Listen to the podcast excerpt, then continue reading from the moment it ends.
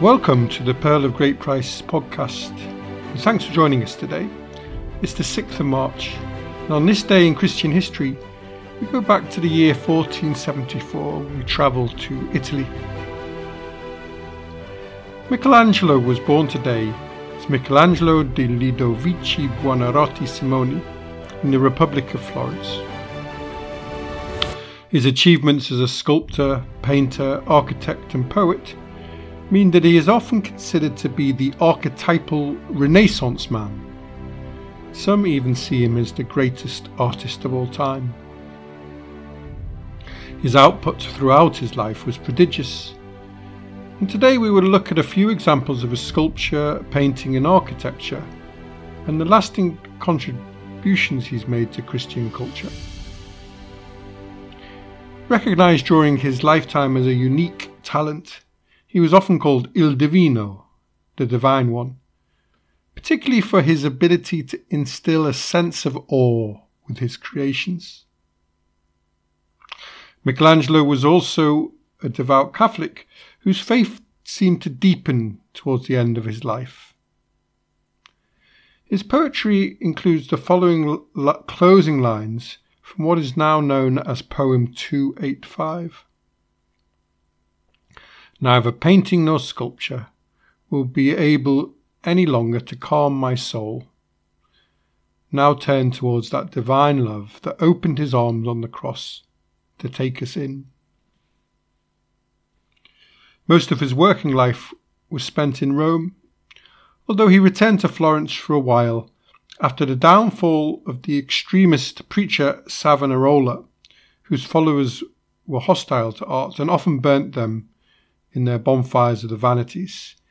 You can listen to the pod of February 7th for more about that. Luckily, you can't burn statues, although you can attack them. And that is exactly what happened to the first piece of Michelangelo we will look at, the sublime Pietà, which now can be seen in St. Peter's Basilica for three Michelangelo sculpted two of his best known works, the Pietà and David, before the age of 30. A French cardinal and ambassador to the Holy See commissioned him to carve a Pietà, which is a sculpture that shows the Virgin Mary grieving over the body of Jesus after he has died on the cross. Michelangelo was 24 at the time of its completion and it was soon to be regarded as one of the world's great masterpieces of sculpture. It is also the only piece that Michelangelo ever signed. The figures are quite out of proportion. Owing to the difficulty of depicting a fully grown man cradled full length in a woman's lap. Unusually for the time, he sculpted a young and beautiful Mary, rather than an older woman around 50 years of age, which would have been historically more accurate. But he said that he wanted to create a work he described as the heart's image. Christ's face does not reveal signs of the Passion because he didn't want his Pietà to represent death, but rather to show the religious vision of abandonment and the serene face of the Son. In 1972, a mentally disturbed geologist attacked the sculpture with a geologist's hammer while shouting, I am Jesus Christ, I have risen from the dead. With 15 blows, he removed Mary's arm at the elbow, knocked off a chunk of her nose, and chipped one of the eyelids. After the attack, the work was painstakingly restored and is now protected in the Vatican by a bulletproof acrylic glass panel. Six years later, Michelangelo, having moved back to Florence, produced the five metre high sculpture of David. Originally commissioned for the roofline of the east end of Florence Cathedral, hence its height, as a sign of the impact it made, it was instead placed in a public square outside the Palazzo Vecchio, the seat of civic government in Florence. After the turmoil of Savonarola's regime, the statue soon came to symbolize the defense of civil liberties embodied in the Republic of Florence, an independent city state, threatened on all sides by more powerful rival states and by the hegemony of the Medici family. The eyes of David, with a warning glare, were fixed towards Rome.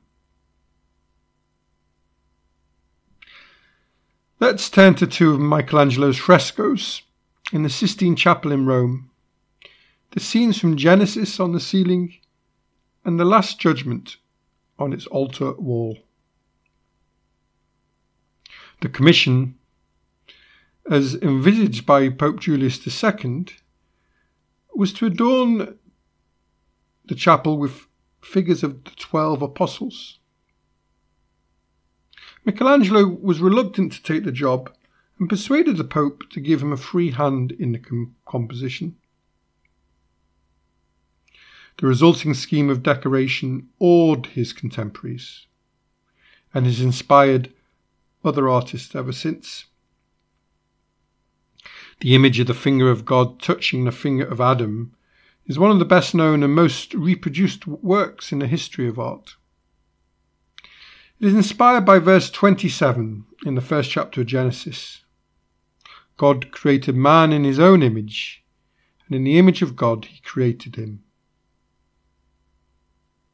In 1990, a fascinating article by Dr. Frank Lynn Meshberger in the Journal of the American Medical Association speculated that the background figures and the shapes portrayed behind the figure of God appeared to be anatomically anatomically accurate picture of the human brain. A fascinating theory. We have put up a close up in today's blog so you can judge for yourself. We've also included a link to the article. The Last Judgment, which covered the whole altar wall, is a depiction of the second coming of Christ and the final and eternal judgment by God of all humanity. The dead rise and descend to their fates, as judged by Christ, who is surrounded by prominent saints. Altogether, there are over 300 figures, with nearly all of them males and angels. This took four years to complete and Michelangelo worked on it 25 years after having finished the Sistine Chapel ceiling, and was nearly 67 years old at its completion.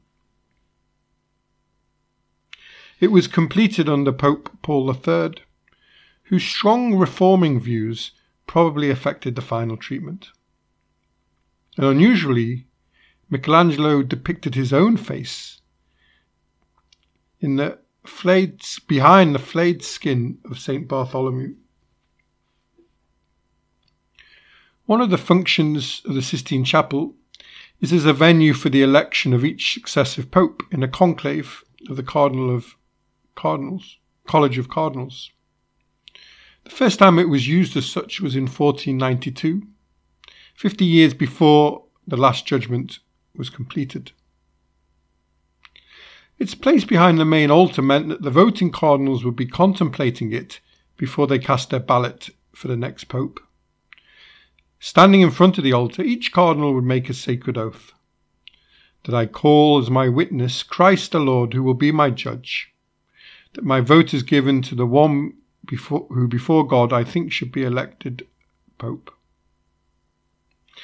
It is often assumed that the sharp contrast in Michelangelo's painting between the ordered ranks of figures in the top part and the chaotic and frenzied activity below, especially on the right hand side of the fresco that leads to hell, might act as a salutary reminder to the electing cardinals of the sacred gravity of their office. Finally, at the age of 71, Michelangelo received the greatest and final commission of his life. Pope Paul III appointed him chief architect at St. Peter's Basilica, built over the grave of the Apostle Peter, where popes are laid to rest, and home of the tallest dome in the world. By the time Michelangelo took over, it had already been under construction for 40 years, and it had five different architects, but none of them had considered the engineering problems of raising a dome which was as large as the one on the Pantheon down the road, but twice as high. Michelangelo substantially increased the scale of the four major piers at the crossing in the nave that supports the dome, and enhanced the thickness of the perimeter of the church. Prior to Michelangelo, everybody else was following the rules of Vitruvius and ancient architecture. Taking a different approach, which only someone with his status and genius could carry off, he said that compasses should be in your eyes, not just on paper. And it has often been commented that uh, often been commented that as a sculptor, Michelangelo's buildings have the sense of a sculptural living presence and they don't sit so heavily, heavily on the ground. How do we account for his unique genius? Michelangelo was abstemious in his personal life, and he once told his apprentice Ascanio Condivi, However rich I may have been, I have always lived like a poor man. Condivi said he was indifferent to food and drink, eating more out of necessity than of pleasure, and that he often slept in his clothes and boots. He was by nature a solitary and melancholy person, a man who withdrew himself from the company of men. This has led to contemporary speculation that he may have met the criteria for Asperger's disorder or high functioning autism a complex disorder that does not affect intelligence, but does impact on how people perceive and process information. Marked by the difficulty in communication, by social isolation and a need for control, and an obsession with very specific interests, these are all the hallmarks of autism.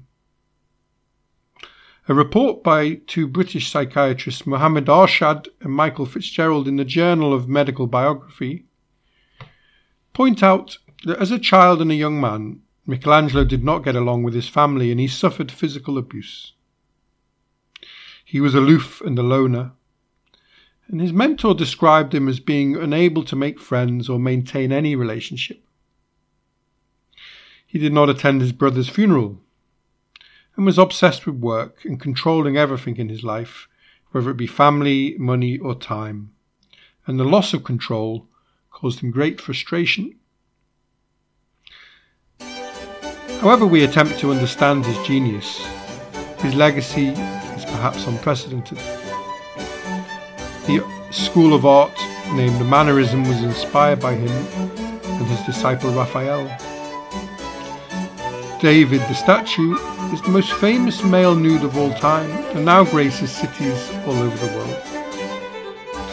The Dome of St. Peter's was to influence the building of churches for many centuries, most notably St. Paul's Cathedral in London, as well as the civic domes of many public buildings and state capitals across America. That's all from the Pearl of Great Price today. A little bit longer than usual, and I hope you've enjoyed listening.